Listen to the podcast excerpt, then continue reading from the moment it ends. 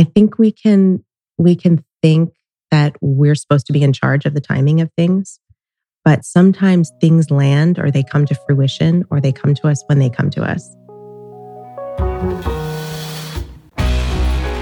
Well, we are here with Amy Lee. Amy has been studying consciousness and holistic health for over 20 years, fueled by a love of systems that have been brought into the world to understand, organize, and explore the human race.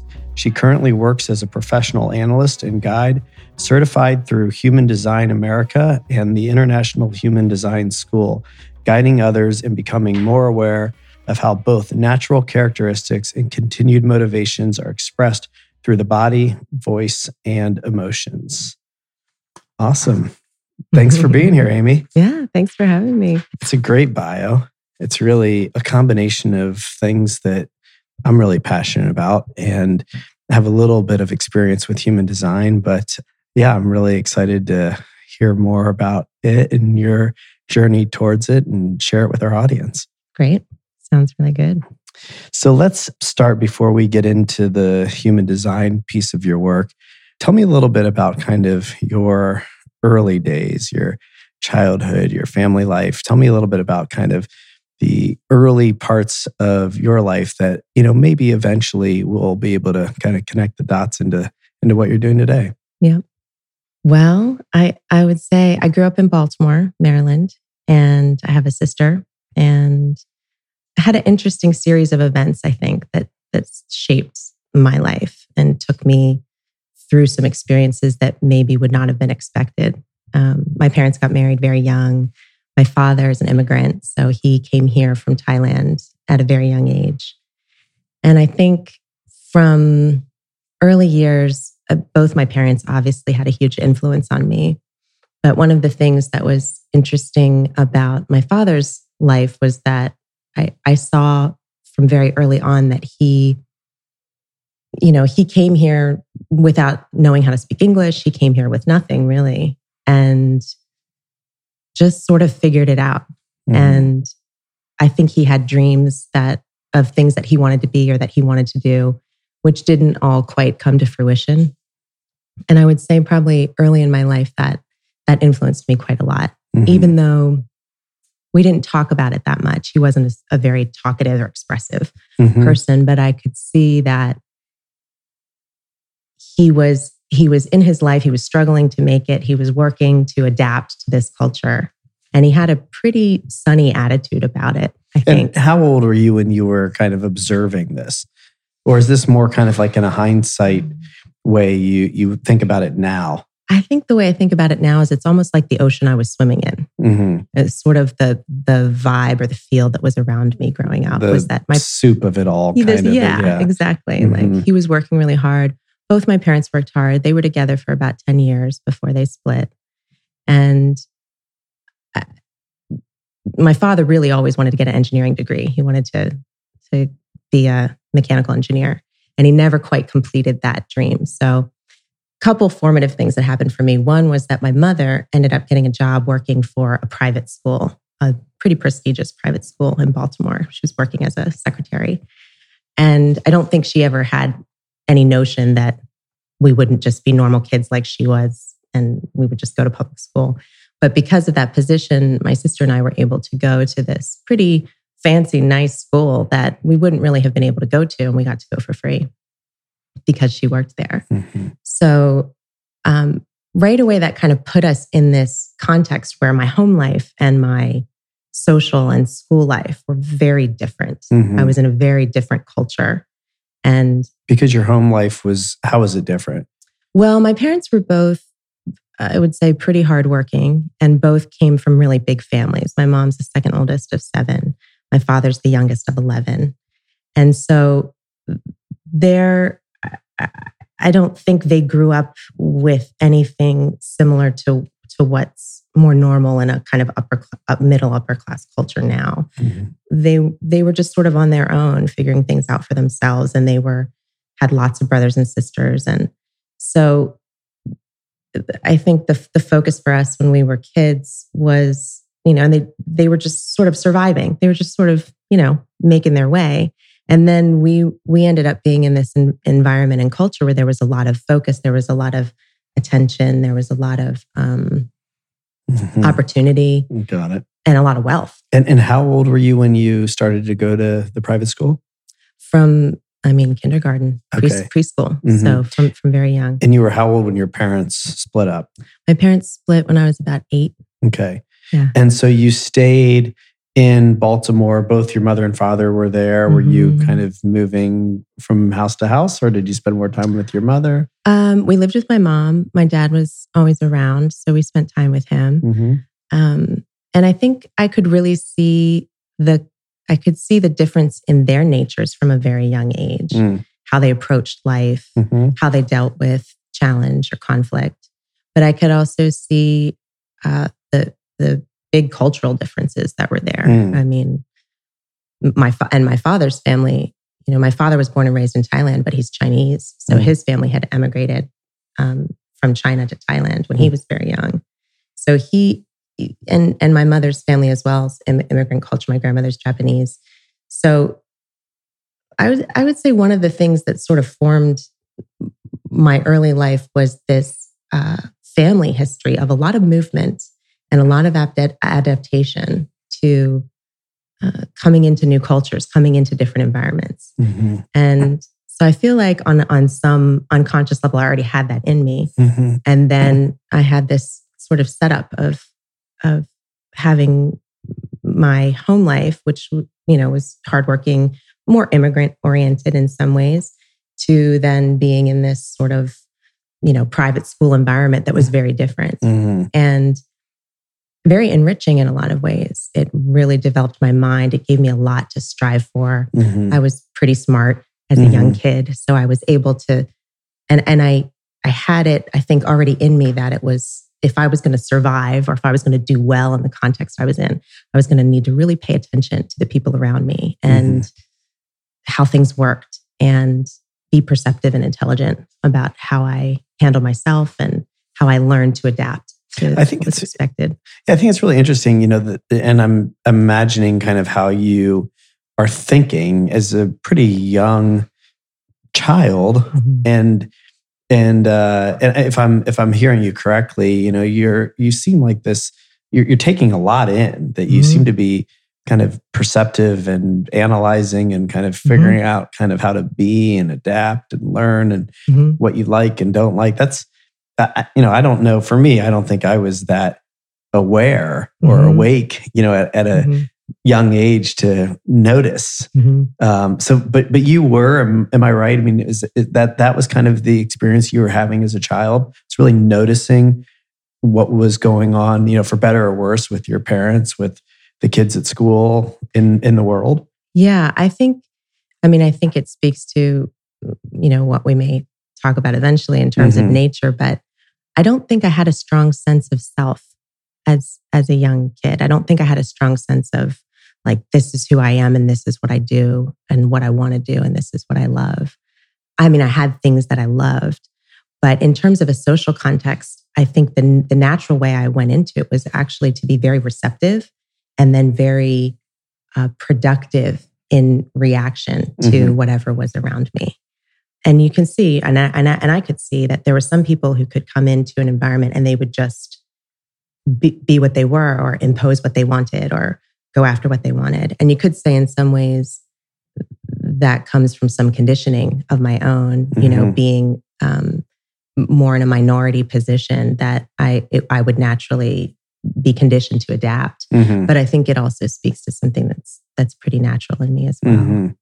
Yeah. So I'm curious because I've been kind of fascinated with this idea that, you know, we're all born a certain way. And in my belief, and I'm not entirely convinced of this, but I generally think that we're all born pure and Mhm. really, you know, whole and divine and Mhm. and and then life happens you know Mhm. certain societal influences parental influences traumas et cetera kind of Mhm. take us on a path and and often take us away from that maybe divine path that we're born into. And Mhm. and and I don't really believe there's anything that's away. I think it's all serving us and for our benefit, but it might feel like it's at least, you know, kind of taking us away Mhm. and maybe is.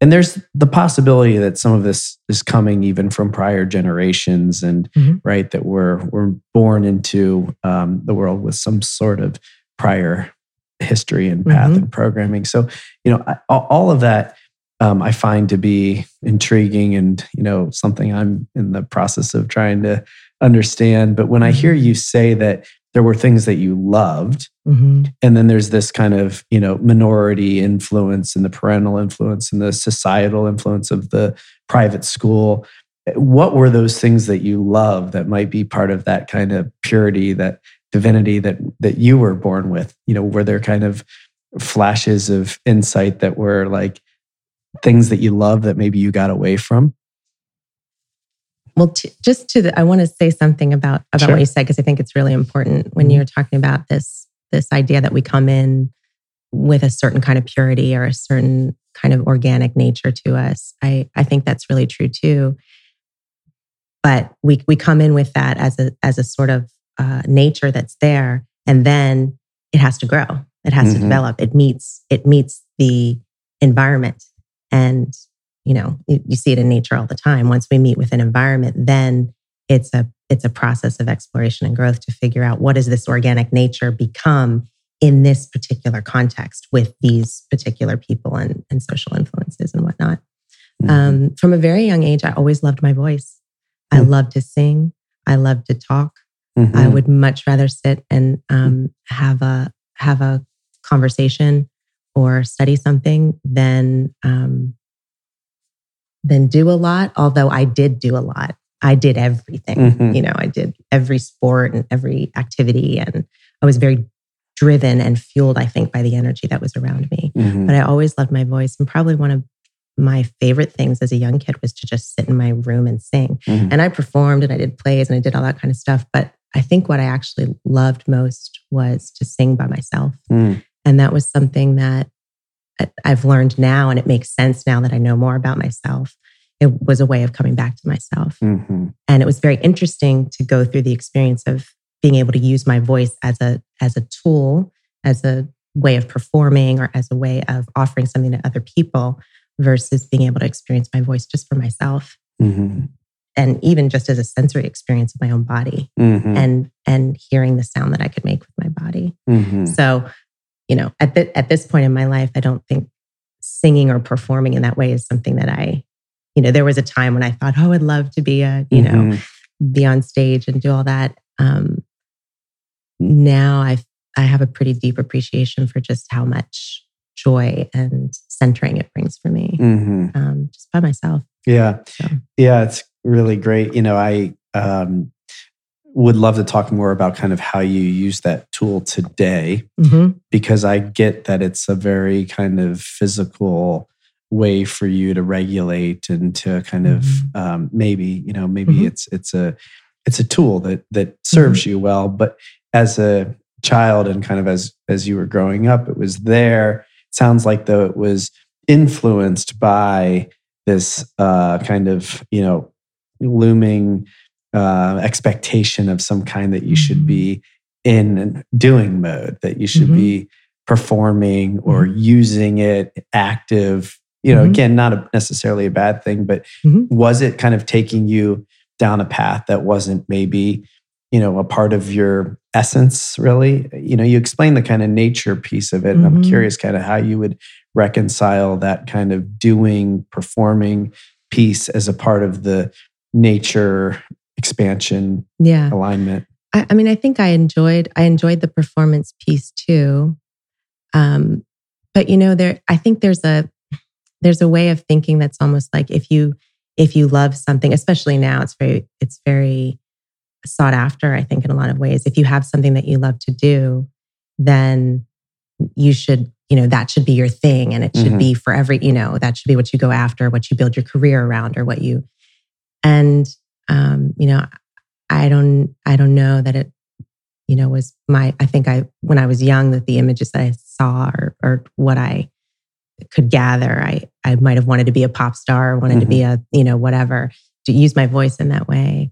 But I think over time I realized I didn't actually really have the energy for that. that wasn't Mhm. actually something I really wanted to pursue. Mhm. So did it pull me away from myself? I don't think I don't I don't know that it did. I, I think there were also moments when I was able to be on stage and I don't think I had the best voice even, but I think there was something that people could hear or see of me through that medium that made me more visible in a way. Mhm. And sometimes that was that was actually a, a special thing. It was actually a good thing. Mhm. The visibility. Mhm. You Or just a certain recognition Mhm. or certain space to to be able to transmit something, Mhm. um, even if it wasn't uh, sort of objectively the best or the Mhm. most talented or whatever. Sure. But I mean, I think that's what we all appreciate is just being able to see what's unique. Actually, Sure. What, what we're often after. Absolutely. Yeah. Yeah. And I'm guessing there's some level of like engagement with the listener, the Mhm. audience that, Yeah, you know, there's there's some sort of connection or Mhm. wanting to leave people with a feeling hmm of some kind that's tangled up in that, you Mhm. know, kind of desire too. Is that was is that Mhm. something that feels true for you? yeah, I think so. And is that something that's still kind of as you were going through school and growing up was a part of what was uh, important to you or that you enjoyed? I think as I got, I, yes, I think so. And then also, what I learned as i studied my interactions with people more is that that's that's one of the ways that I interact naturally Mm, is that I take take people in um, through through my body and through the energy mhm, of of whatever the interaction is, and that helps inform whatever comes out of me. mhm. So, it, I do think it's something that's developed for me over time and is a is a powerful way of interacting. hmm And where were your parents and your sister, your family kind of in this time? You know, how were they kind of in your um, support system for you performing or, or kind of finding your way? Were they, you know, more supportive or more kind of driving? I think they kind of just let me do my thing. We, we, my household growing up was very, everybody was pretty independent. And my sister and I, uh, my sister is similar, I think, in some ways. We were both, we kind of figured out how to, how to do things our own way. I think for me in particular, you know, my mom would probably say that uh, she didn't really know how to guide me because I, once I got into school, once I started moving through life, I was Mm. very self-directed, self-sufficient. I think I, you know, there were probably a lot of times I could have used more support. Probably would have been helpful, or probably would have been especially helpful for somebody to slow me down Mhm, and say, "Hey, what's really going on in there? You're kind of doing fifty thousand things." mhm, But I had a lot of freedom, I would say, as a kid. And it's interesting. I think when I was younger, I might have looked at that and and seen it, or from a like psychotherapeutic perspective, might have seen that as, oh, I didn't get enough attention, or I didn't Mhm. get enough support and guidance in certain ways. The other side of that that I can appreciate now is that I had a lot of room and I had a lot of space to find my own way. And I think in some ways my mom was just sort of like, wow, you're you're pretty s- smart and self-directed and you're going after stuff and mhm. you seem to be fine. Yeah, well, I'm curious. You know, it, I think both can be true, and and Mhm. you know, to some extent, you know, kind of it is what it is. To some extent, Mm. maybe it's really helpful to kind of go back and understand. Have you Mhm. spoke to your mother about it? Like, do you know kind of what she was thinking at the time, or is that more of kind of your just uh, math on it, your your your belief No, story? I mean, we've talked about it some. I I think uh, I think she would agree, and we have talked about that.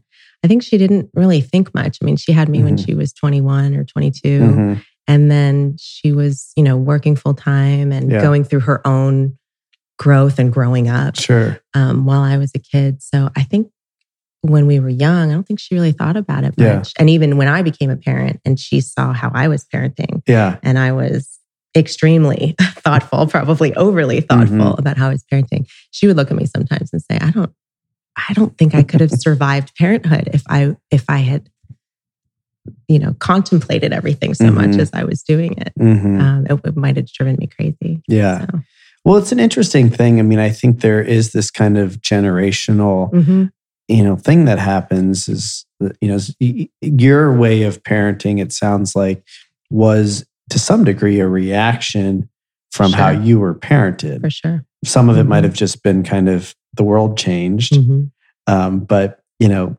those I, I know for me, I probably have experienced, you know, both kind of what you are like as a parent and what your mother was like, you know, Mhm. for kind of the early years of my uh, kids' lives. I don't Mhm. feel like I was really as conscious. I was kind of in my own figuring it out kind of mode. And then, you know, along the way, you start to do that a bit and hmm become a lot more conscious about the things that you're doing with your own kids and hmm you know there it it is if you're young like i was when i started having kids it's a little bit hard sometimes to Yeah. do both figure Yeah. it out for yourself and you know be all that you need to be as a parent Yeah. Yeah. I, I definitely think there's a balance. I think I took it pretty far in the other direction. Uh, and The- there is the- that, The, yeah. the standard Gen X thing. yeah sure well and we do that you know it's part of the figuring it out part of the game. part of the um, evolution and and I guess you know, kind of going back, you know, to your to your mother, and just to that point Mhm. of of having that freedom. Mhm. You know, I also kind of believe that you know you can. It, both might be true that maybe we need more, and I'm not saying in your case that you did, but you Mhm. also can then benefit from whatever it is that you had. Mhm. And so that freedom, how does it end up serving you as you start to move into through high school or into college? Um, you know, how does all of this start to shape your life? Well, I think what it what it set me up for was that my my school life really shaped me quite a lot, and I ended up going to engineering school, Mm. which was not something that my my parents necessarily directed me toward, but I think that was part of that picking up on my father's unfulfilled dreams, Mhm. and then also being in a uh, I went to an all girls school, but there was a lot of focus on uh, women in science Mhm. and you know women you know going after uh, areas and fields of study that weren't typical and and I was pretty good at that so I could do it so I ended up going to engineering school and but it wasn't really it was something I could do but it wasn't what I loved Mhm. and Let me just ask you about Mhm. that though. So, Yeah. you know, you you say you know your parents weren't really pressuring you to Mhm. do that. Uh, there's maybe some influence in the school itself, Mhm. uh, but you know, there's this unfulfilled dream thing of your father's. Mhm. do you is, is again is this a hindsight thing like you can look back and see it that way or when you were at that point were you thinking you know my dad never did and he wanted and, and i'm gonna was that part of your thinking or not I don't think I was really thinking I think I was just Mhm. Doing it yeah I could do it I was being encouraged to do it Mhm. and um, it seemed practical yeah and I could see that it would be smart to be practical, you Yeah. know, given how hard I could see my parents worked to to make it in the world.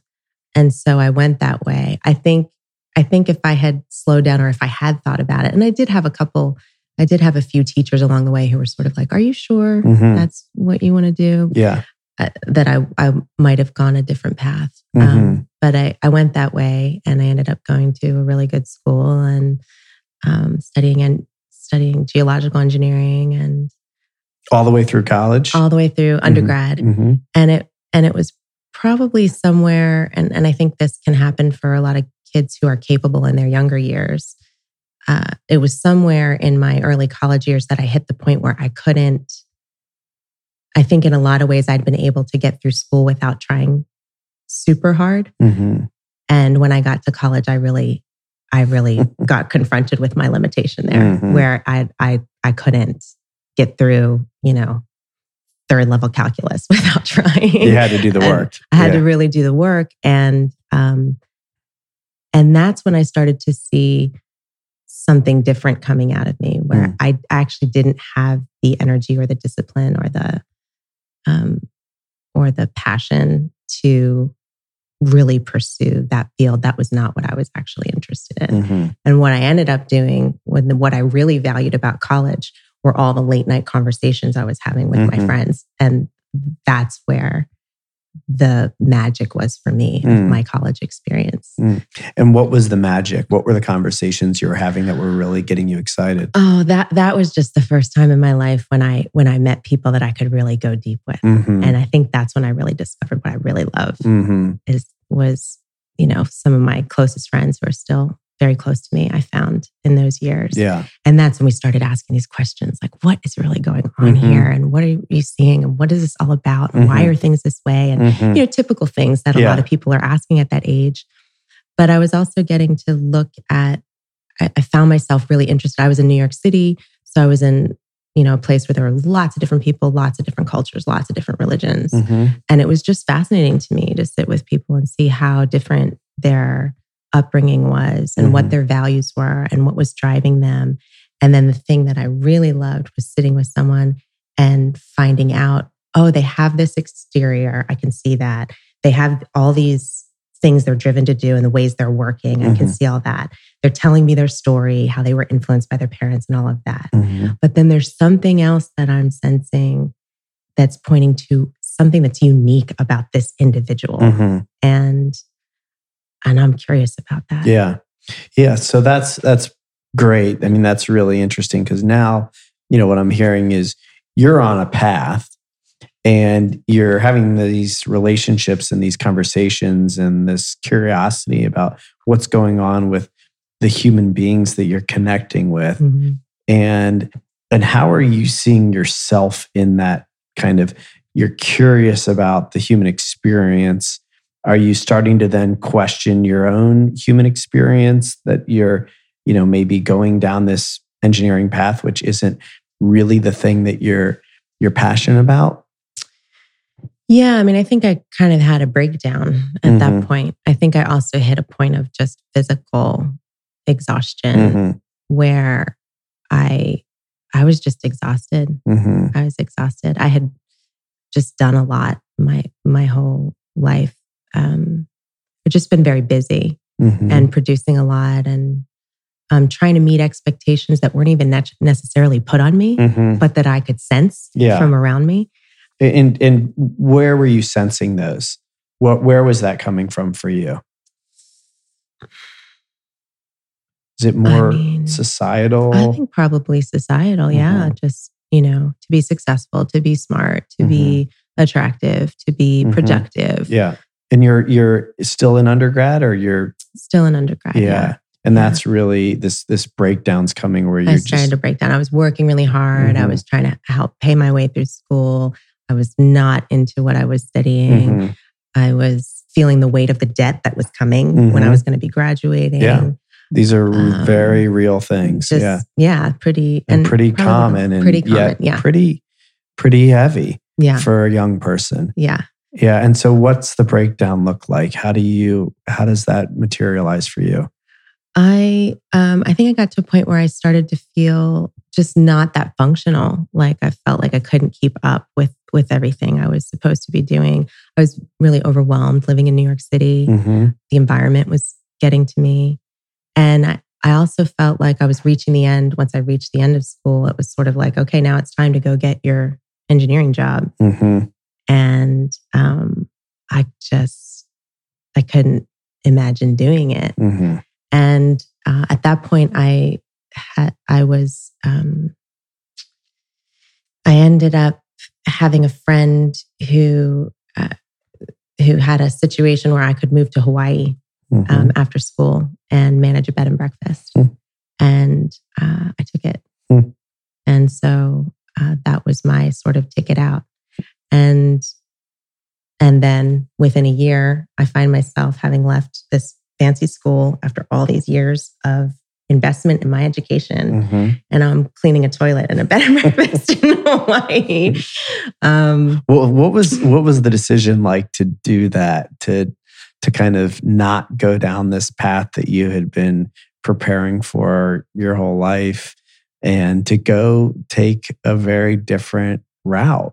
What was that a difficult thing for you to do? Was that difficult for you to um, share with your family? Where was the challenge? If or or was it like I have to do this? I cannot go down that path. I think it was actually like I didn't know what I was going to do. And I didn't have the energy to pursue anything uh, of my own creation. Mhm. At that time, I, I was really exhausted. And that's what showed up Mhm. was somebody saying, Hey, you could go do this. And I was kind of like, Okay, I'll go do that. Mhm. And I, I would say I've had a lot of experiences like that in my life where Things just show up. things show up and they're not always necessary. They may not be the the best thing, but it's what's there. Mhm. And it's funny because I think some some you know I've, I've been through a lot of years of therapy Mhm. and a lot of different modalities Mhm. of self development. I think some people would come in and say, um, "Oh, you could could have been more self directed, or um, you could have come up with your own vision and made it happen, or gone after what you really wanted." And that might be true. And at the same time, there have been these moments in life where something showed up, and I, and so that's just what was there. Yeah. So I wouldn't say it was a very thoughtful process. Yeah, well, I'm I'm curious about that just to kind of highlight this for you know our listeners. You know, because I think this is a very critical time in life. It was for me, and not that it's you know so important that you can't make a lot of different pivots as life goes on, but I think there's a lot of children or young adults that are at that point in life. And this is a subject I'm really passionate about where we have all this programming and it's it's embodied and it's unconscious and it's not just in our childhood it's in society. I mean it's mm. you know you can have the most loving parents and and people that you know understand freedom of choice and self-expression and yet there's still these you know kind of things that seep in around us Mhm. and to find kind of the uh, the ability to go down a different path Mhm. um, right or wrong you know aligned or not just not the one that that is expected takes a tremendous amount of courage Mhm. now sometimes it's not that thoughtful sometimes Mhm. it's just a kind of surrender or like a push from the universe or you know maybe you know divine intervention whatever it is that you believe and so i'm you know i'm kind of curious in in just kind of hearing a little bit more from your perspective kind of where you were at that time it, it sounds to me like it was it was still kind of you know unconscious and just more of a reaction of what you know you didn't want as opposed to what you did Mhm. want is that Mhm. true Yeah, I think it was, um, I think I really didn't know what to do. Yeah. And, and so when that option showed up, um, I just went with it. yeah Yeah. Yeah. And, and I think that's good, you know, for people to hear because sometimes we just don't know. And you just went with it. And so tell me, so you're Yeah. cleaning toilets now, you're in Hawaii. Um, I'm in Hawaii. so how how's it going in Hawaii? it was. If you're gonna clean toilets somewhere, it's, not a bad place not to a bad do place it. to do it if you Yeah. can figure that out. Um, it was beautiful in a way. I think I spent the first couple months just sitting in front of the ocean, crying a lot. Mm, and it felt like a almost a like a detox Mm. like a, a cleansing process and and certain aspects of life were very simple too because i was just you know getting up and taking care of the books and doing the stuff and um, what were you crying about? i don't even know that it was about anything i think i was just releasing It's just an emotional release from all those years i think of it was a working release, hard. yeah. yeah. I mean, and that's something I've learned about um, that I've seen in myself and I've seen in other people working Mhm. with people that we sometimes can think that emotions or expression of emotion that comes up is about something Mhm. and that we should understand it and what's it about and all of this. But sometimes I think it's just a, it's actually just a release of the body, Just energy moving. Yeah. energy moving and just letting go. Yeah. I mean, sometimes I think it's actually a sign of crying or breathing in, Mhm. in a different way Mhm. can just be a sign of the body's actually relaxing. Mhm. And certainly we live in a world that creates a lot of where there's a lot of stress. Mhm. There's a lot of pressure. And Yeah. and if we live in places that are that are like that, then I mean, I think that can even happen if you come into, I mean, it, you see all the the ways that people are drawn today to mindfulness and Mhm. meditation and all these things that create stillness. I mean, we need that Sure. because there's so much pressure. So Yeah.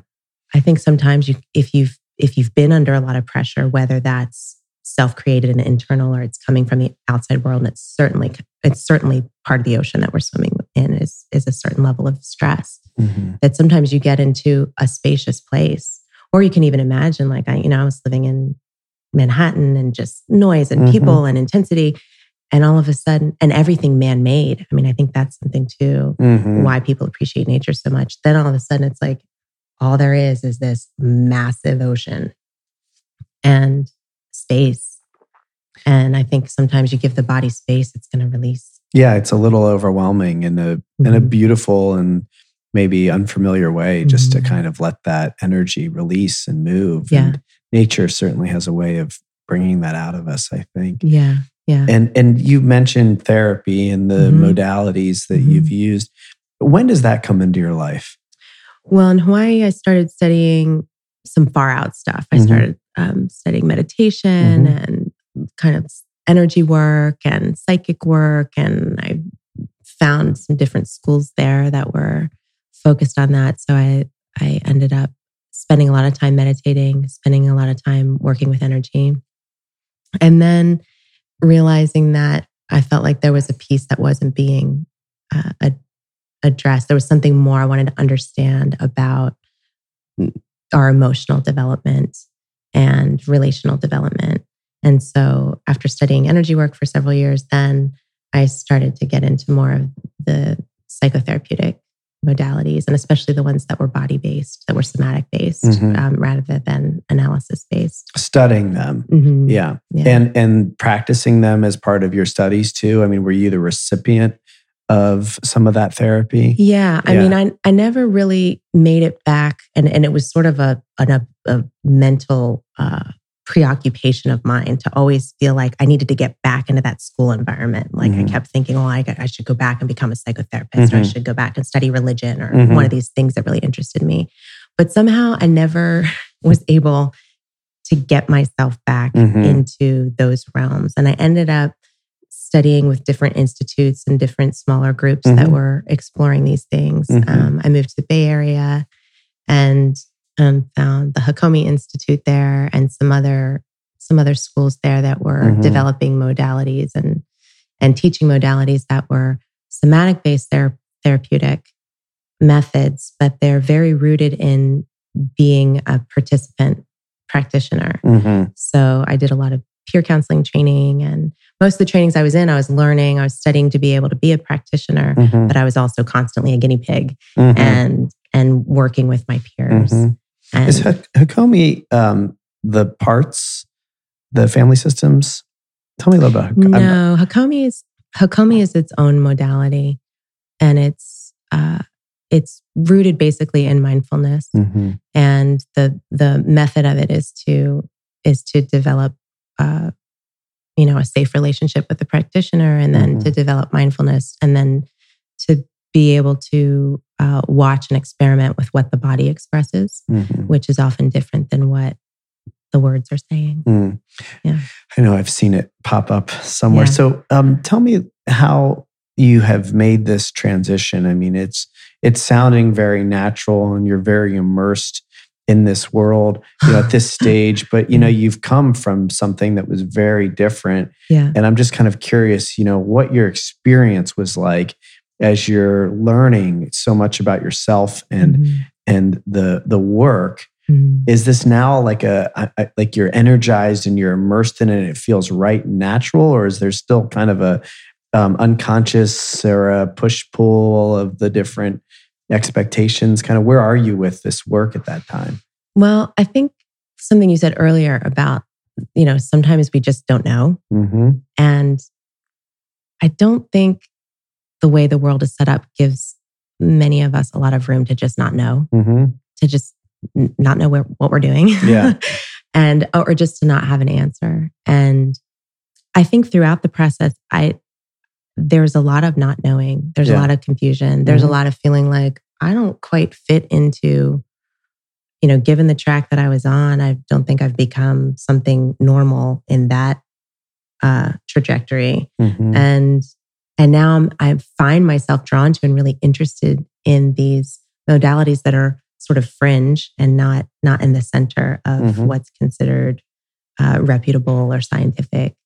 But it was just what spoke to me. Yeah. And so I would come in contact with a specific teacher or I would do a session with somebody and it would just light me up in some way. And I Mhm. would feel like it was touching something in me that I recognized as true. Yeah. And that's something that I've really learned about myself is that living from a place of just trusting my own knowing hmm um, as it's happening, even if it's not necessarily valid to anybody else. Hmm Um, and even if I can't demonstrate or display something from it, that there's a certain value in that. I mean, I would say in a lot of ways, I'm I'm a person with pretty interior life. I'm not a big, um,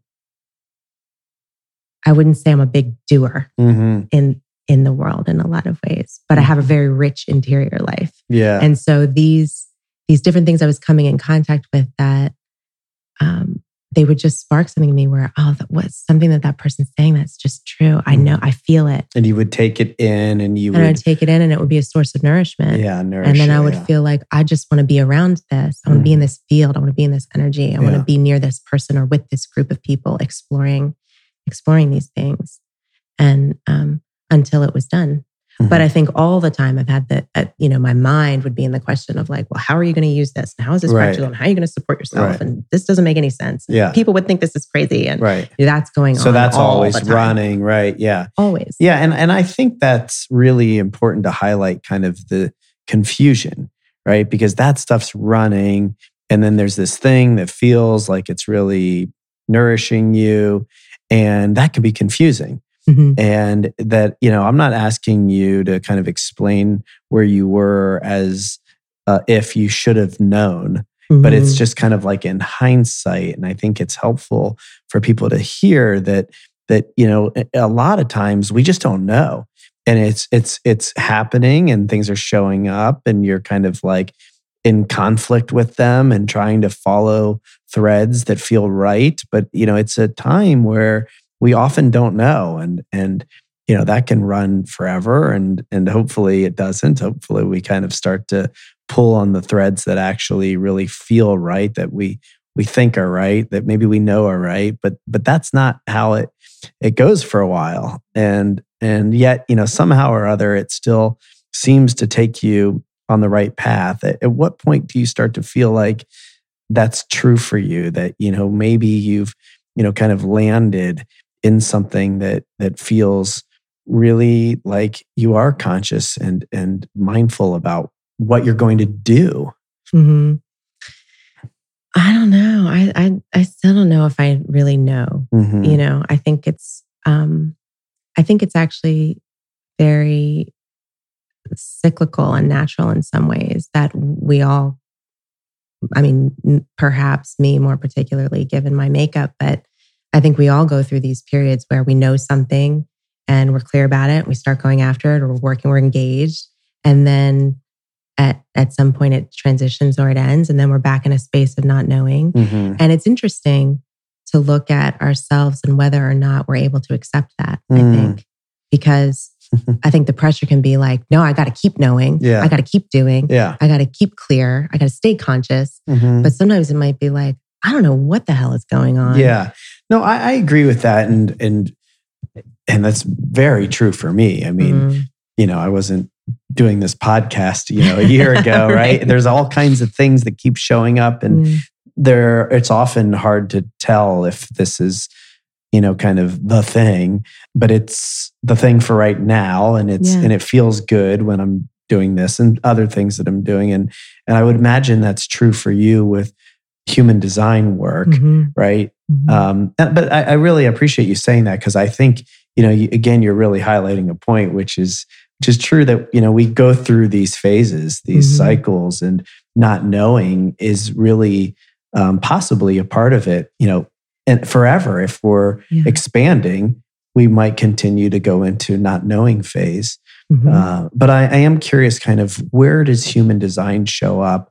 Um, and and I'm also somebody that loves a lot of different modalities. So I'm and including somatic work has been Mhm. something that I've really enjoyed. Mm. But can you tell me a little bit about kind of how the modalities take you to human design? hmm Yeah, I was studying these psychotherapy modalities and and doing a lot of work on myself and and and counseling other people, starting to have a counseling practice. And then right after my daughter was born, um, someone introduced me to human design, and I had you know looked into astrology and some other systems like that before. Um, but when I found human design, there was something about it that really grabbed me and and at first I started to look at it and then I thought, you know, I've I've already studied, you know, a 10 different systems. I don't need a, I don't need to learn Mhm. another system, especially this one, which seems pretty complex. And so I took it really slow. And and I think just to come back around to what we were talking about before, I think something else that we underestimate is the impact of timing Mm, I think we can we can think that we're supposed to be in charge of the timing of things, but sometimes things land or they come to fruition or they come to us when they come to us. mhm. And it can be kind of maddening to wait or to be in these periods of of not knowing, but I do think there's something going on here where ti there is a certain timing for Mhm. each of us. And and and this is just interesting to me. Do Mm. you do you think that the timing has something to do with our readiness and other kind of actions we take so that we can accept the next thing, uh, or do you think it's it's more kind of in a intelligence that maybe we don't understand and it's kind of all happening as it's supposed to and uh, where do you kind of uh, shake out on kind of timing. I tend to think that there may be a lot more of it that's just already there Mm, than we realize. tell me more about that. Like I found that it, my relationship with human design has actually been very much that way. So when I first found it, I sort of took it slow. I was experimenting with it a little bit, but I I wasn't going whole hog into it. Then I took some more courses, and then I, I just sort of had it like sitting over here Mhm. while I was, you know, doing my life. And at some point, it was like it just became more central. And then it Mhm. slowly became more central. And then at some point, it just became clear and the circumstances lined up. I got to go into this deeper. Mhm. And I could think, oh, if when I had first found that system, I, I could have or should have just gone for it and Mhm. gone all the way. And I, I could have gotten through the studies of it or whatever in, you know, two years and or 4 Mhm. years, whatever. It just kind of percolated and then it landed when it did. Mhm. And I would say, I think that's, I think that's the way it is Mhm. sometimes in life. And I think it also happens in relationships sometimes too, in a Mhm. way that we have, we may have a little less control of than we realize. Mhm. Like you can find you have a working relationship with someone, and at some point it's just done. Mhm. And we don't know why. It's not like you don't like the person anymore necessarily, Mhm. but it, you just have a sense that this is, I think this is done. Yeah, I, I- I've had this thought and experience, and maybe I don't know what feels like a knowing, uh, and I tend to agree with you. Mhm.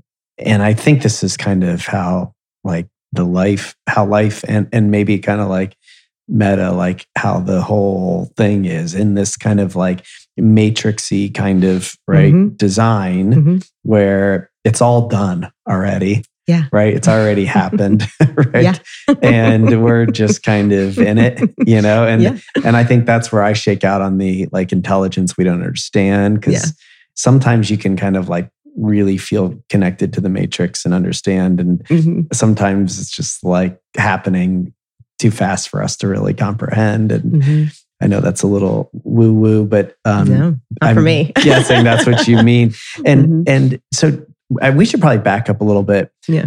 give a description of what human design is Okay. um, I don't think you know many of the listeners may know exactly what it Yeah. is. So, how would you describe human design? So it's a system that emerged uh, in the 80s.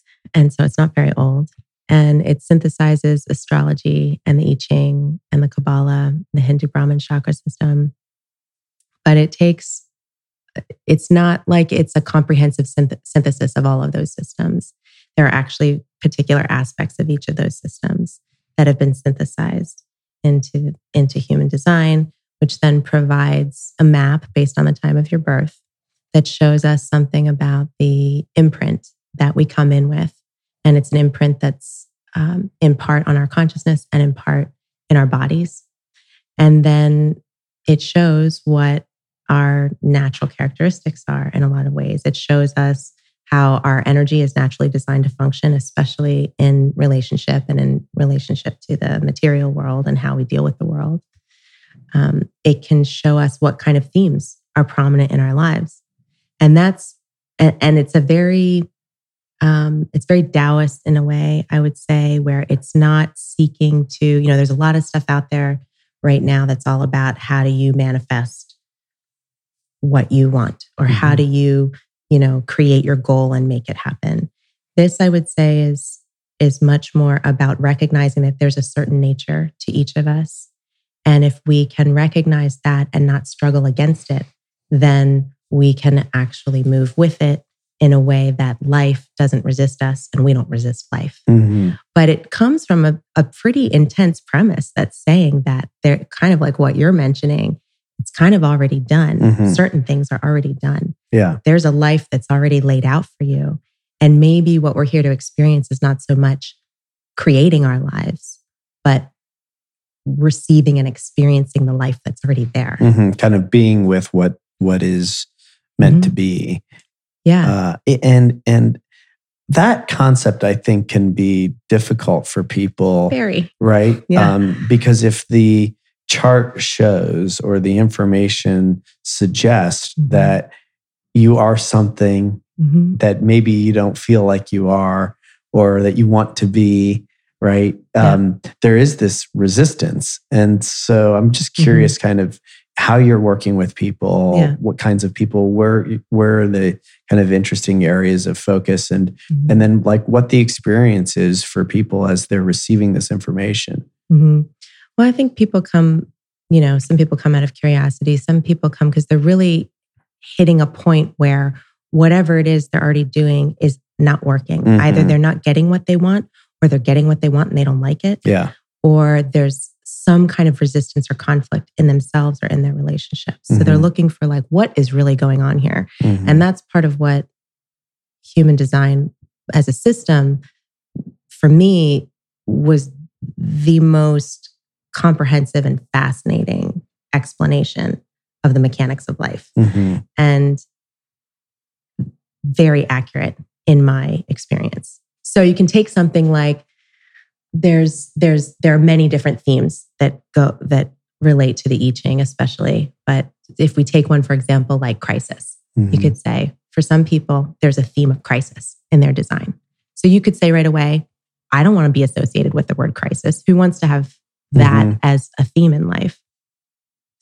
But to look at it as part of a nature is to see that some of us are actually built to thrive in crisis. Mm-hmm and not any crisis, but to thrive in the right crisis. And so there's there's a interplay there between if we if we're aware of what some of these themes are and if we stop resisting them and trying to eliminate them from our experience then it actually gives us room to find the right context in which to explore that theme. Mm-hmm. Because the tendency could be if we're unconscious about it or we're resisting it, then that could tend to be a person who might walk through the world and crisis. It's like they create right. crisis. There's right. just crisis everywhere. Right. And and it's being seen as bad. And it's being or seen wrong as bad. or yes. hard. And they're trying to get rid of it. Right. Yes. Yes. But if instead you could stop and look at it and say, oh, there's something about crisis that I can't shake. Yeah. It keeps happening. right. Maybe we can find out which crisis is actually worth being involved in. Yeah. So that it's not just crisis everywhere. Right. And maybe there's this like, well, I've had a lot of crisis and I'm and I'm good at it. You know, I've, mm-hmm. I've learned how to navigate it. Mm-hmm. Um, maybe that's something I really want to, you know, lean into. Yes. Yeah. And so uh, tell me about kind of, I'm just want to connect the dots, you know. So how when when you discover human design and you see your own chart, you know, how does it start to kind of explain your own tension or resistance or kind of life experience and and and then and then like how do you use it hmm for you? Yeah. I mean, one of the one of the first recognitions that came to me through seeing my own chart was seeing that my design is very open, so very receptive and very Mhm. interdependent, very naturally affected by my environment and the people that I'm interacting with. And so I think I had spent a lot of years thinking that I should be more impactful Mm, in the world. I should be more, um, I should thrive with that sort of independence and self reliance and uh, self determinism in a way. And so when I saw that, I could really see oh, actually, the receptivity and the way that I'm so deeply impacted by who I'm with mhm. doesn't just have to point to there's something wrong with me and I should be stronger or I Yeah. should be more willful or I should be more powerful. Mhm, It's actually showing that this is part of my nature. mhm, So now if I accept that, how do I work with that? mhm. That and that actually gave me a lot more permission to be more selective about what environments I put myself in, um, if I can be, and to also notice that I'm not built and made to thrive everywhere with everyone. And I'm not going to be everybody's cup of tea. Mhm. I'm something very specific. And Mhm. I mean, most of us are, but um, some more palatable than Yeah. easily palatable than others in the context that we live in. Yeah, and it sounds very freeing, really. Very. Right? Very liberating. Yes, because you know, you no longer are kind of in as much confusion about Yeah. stuff, right? Yeah. You're like, oh, well, that's just because that's how I am. Right. And then you can kind of adjust from Yeah. that place. Yeah. And it also frees up a lot of room, I think, to not be Mhm. wrestling with ourselves or trying to turn ourselves into something different. Right. No more shoulds, you right? Yeah. You yeah. can kind of know that like it just is. It doesn't Mm. have to be, should be something different. Yeah. And then I think what comes what can come after that and what I've seen in working with people is that when that when there's that recognition there, oh, this is actually something I'm built for. hmm This is this is actually something that's natural to me. Now maybe I can just follow this and see where it takes me. And that too, I think becomes a letting go into a certain kind of unknown. And there's a lot of directive in human design that points toward our bodies having a certain kind of intelligence that if we can learn to follow and trust and align with that, it it's actually here to show us something. hmm And the consciousness that we have can can get the chance to witness that Yeah. rather than trying to control it hmm or or make it something. Some people are very naturally controlling, hmm and that's great. hmm Some people are very naturally self-directed and self-manifesting, a lot fewer than we'd all like to believe. hmm but it's not for everyone. And so it also starts to, I think one of the big benefits of it is it starts to take away some of the not only self judgment we may have, but the way we may struggle with each other. Yeah, I was going to ask you, you know, how how effective is this in relationships and really understanding, you know, a Yeah. partner? Yeah, I think it's extremely helpful because one of the one of the flip sides of it is we may take a certain aspect of what's natural to us and we might have a problem with it, try to fix it, try to change it. The other thing that can happen with it is that say you take the same person who's kind of who's kind of wired to be able to deal with crisis and has a certain capacity and tenacity to, to their system where they can handle it and say they're in relationship with somebody who really doesn't have that. Hmm they're in relationship with somebody who's very sensitive and not really built to handle crisis very well you can see you know you could look at that person and be like what's wrong with you Right. like buck Right. up like you can do it come Right. on we can do this it's easy to take for granted our own nature hmm and then think that Why there's something wrong with other Yeah, people why because they they, like can't that? handle it why can't they handle it or you know everybody has everybody has the ability Mhm. to handle crisis Mhm. well so why why doesn't everybody just do it Um, maybe it's because you're lazy or maybe because it's you're not conscious or maybe Mhm. because you're not trying yeah i think you can start to see on on subtle and sometimes not so subtle levels how how that's playing out in relationship Yeah. Well, and it's an interesting thing because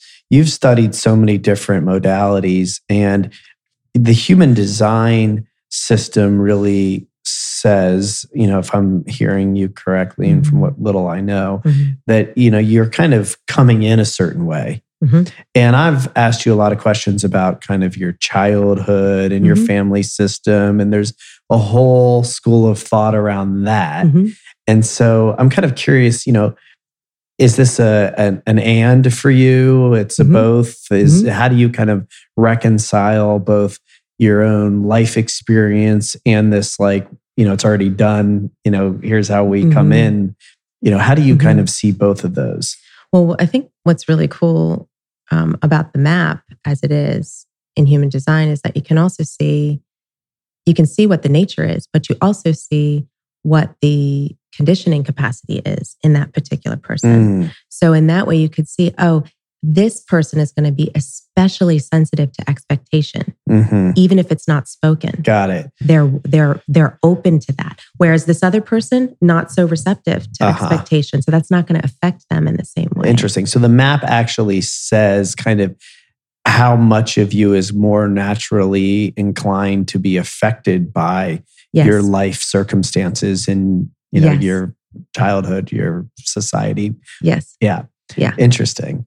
Yeah. I've I've never seen something that that maps that out so specifically, Yeah. so clearly. And and you find it to be true for most of your clients and for yourself. You can really see that showing up where you can see, well, they're, you know, more susceptible to X, Y, or Z. And like yes. it, it starts to really explain what's going on. yes. Yeah. Yeah. It's become kind of like a very visceral language Yeah. for me. And I bet after kind of seeing it enough times, it's it's like you kind of get used to it. It's Mhm. not as like, wow, like this is crazy because you're Mhm. actually like, oh well, you you just know it to be true. Mhm. Is that right? I I mean in some ways, but I would say I'm still I'm still pretty amazed by it Are you? Yeah. most of the time. Then how I do you work with people? Tell you know, kind of generally, are you working one on one? Is it Mm-hmm. um, kind of a similar thing to a, a therapy relationship, or explain kind of how you work with people?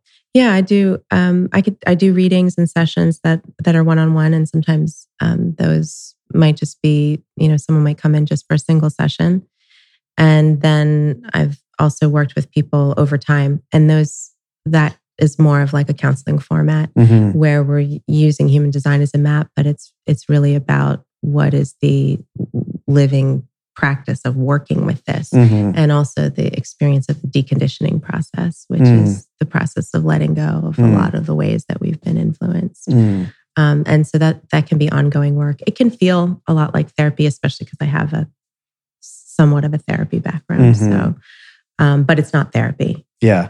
So if you need a therapist, go to a therapist. Yeah, got it. There's value in therapy. Yes. um, but yes. yeah, ongoing sessions. Um, and then I Mhm. have some people who come in and then they they come back periodically just to have the experience of. I think what a lot of people get out of it is feeling just seen, just Mhm. recognized, and exactly what you mentioned earlier, uh, some kind of a letting go or of relief Mhm. in not having to fight against themselves Mhm. And being able to see really specifically where and how that happens.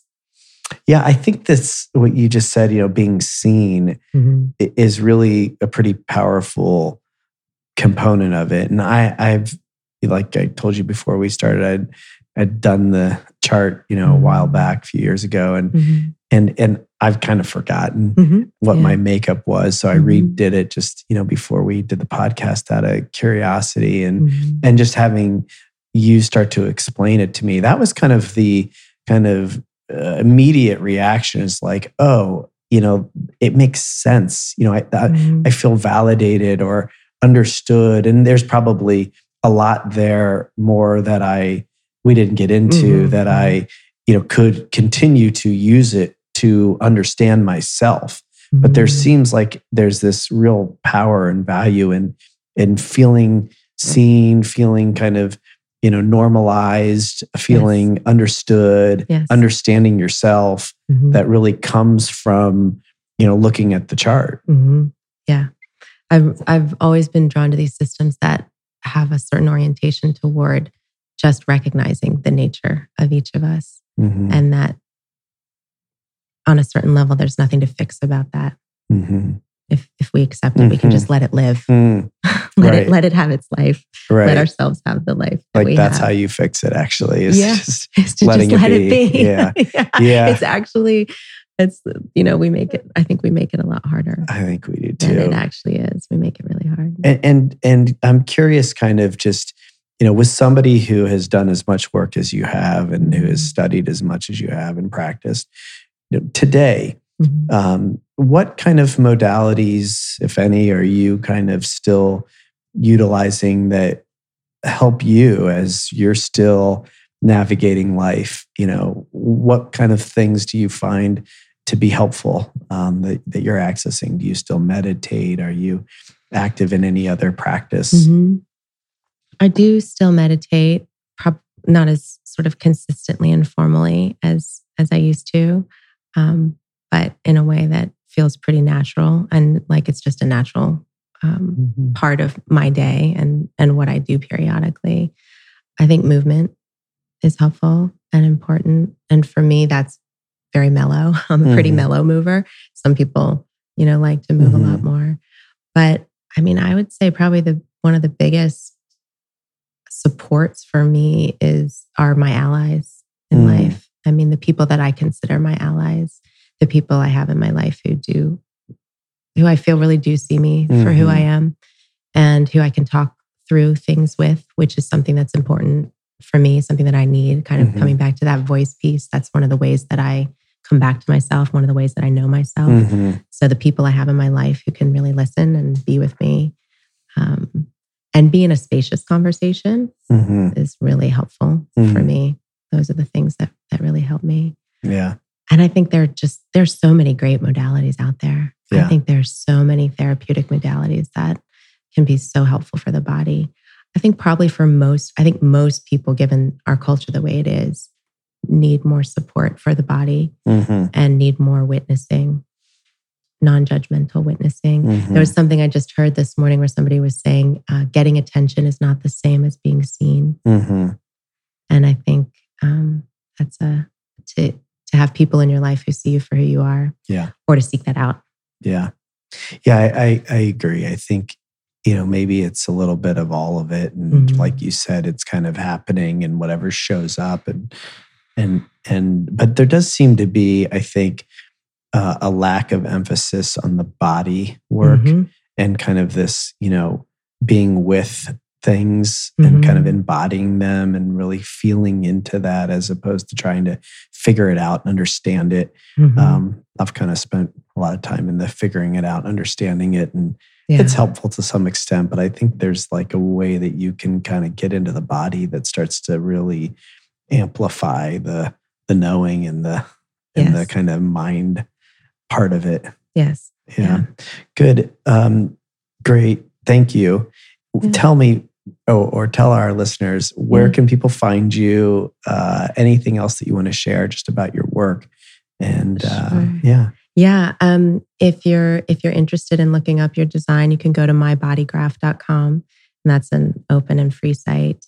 If you're interested in looking at my work, you can go to holo, H-O-L-O, humandesign.com. And I also co-facilitate a site called Human Design Collective, and that's at humandesigncollective.com, which is uh, more of a closed community site where you can explore more and learn more, teach classes, hold workshops, um, provide a lot of material there. So you can find me there too. that's great. And you're Yeah. here in Columbus, and I know I'm we're gonna in Columbus. do some events at Gravity, and Yep. if you um, want to, if you're if you're in that Columbus area and want to see me in person, we can do that too. I do really like. I do most of my work online, but I really like seeing people face to face too. Great. Yeah. awesome. Well, thanks, Amy. This is really great. It's great to hear your story and your you. your path to this work, and thank you for the work you're doing. And glad to have you here in Columbus. Yeah. Thank you. Really glad to be here. Thanks, Great. Brett. Thank you for listening to the Gravity Podcast. Please subscribe to the show at Apple Podcasts, Spotify, or wherever you listen to podcasts. To learn more about the entire Gravity Project, please go to gravityproject.com. Please check out the podcast on Instagram at the Gravity Podcast. Music heard of the show is provided courtesy of Kyle Lamoro and Oliver Oak.